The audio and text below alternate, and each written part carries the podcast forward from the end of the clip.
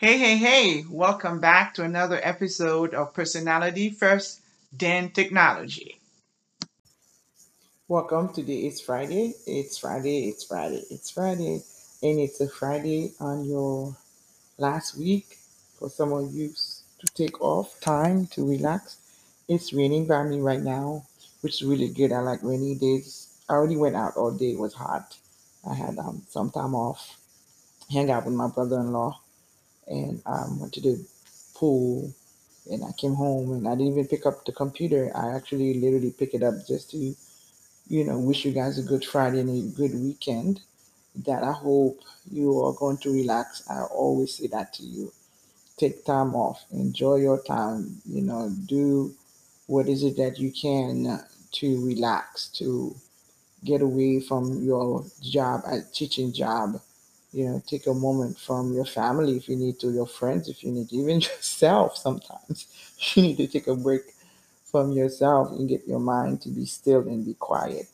So it's friday like i said i usually come on friday just for a couple minutes just to say that so that way you know i am going to do exactly what i am suggesting that you do.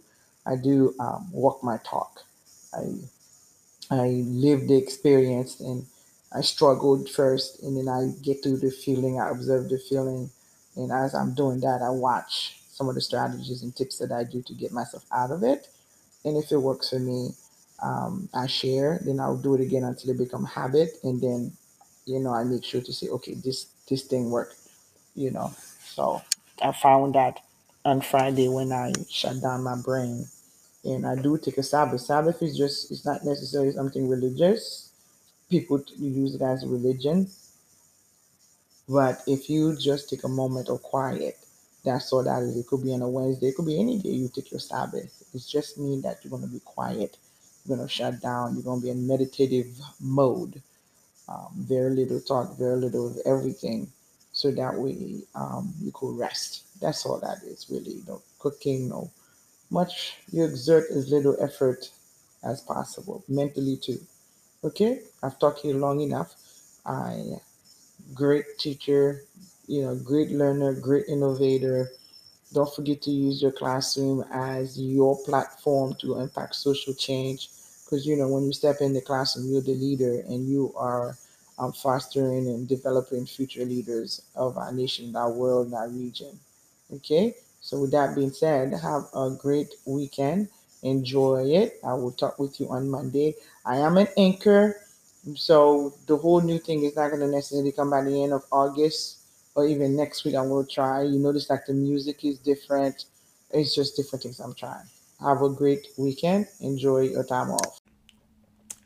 Thank you, thank you, thank you so much for coming and joining me today and listening to this episode of Personality First, then Tech. As a podcast newbie, I am well aware of the many other shows you could have been listening to.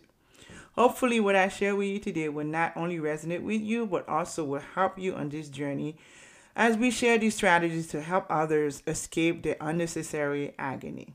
And if this episode did help you today, then be sure to share it with someone else you know will need it.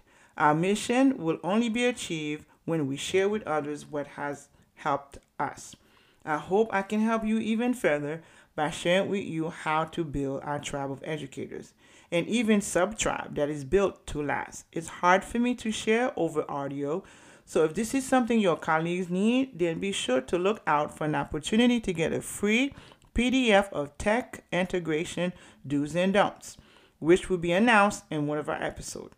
I want to help you apply these three secrets of technology integration to step into your role as a leader to help me end the endless suffering of classroom educators not feeling comfortable with technology or feeling overwhelmed and lost. Thanks again for running, for tuning in, and I'll see you in the trenches, my friend.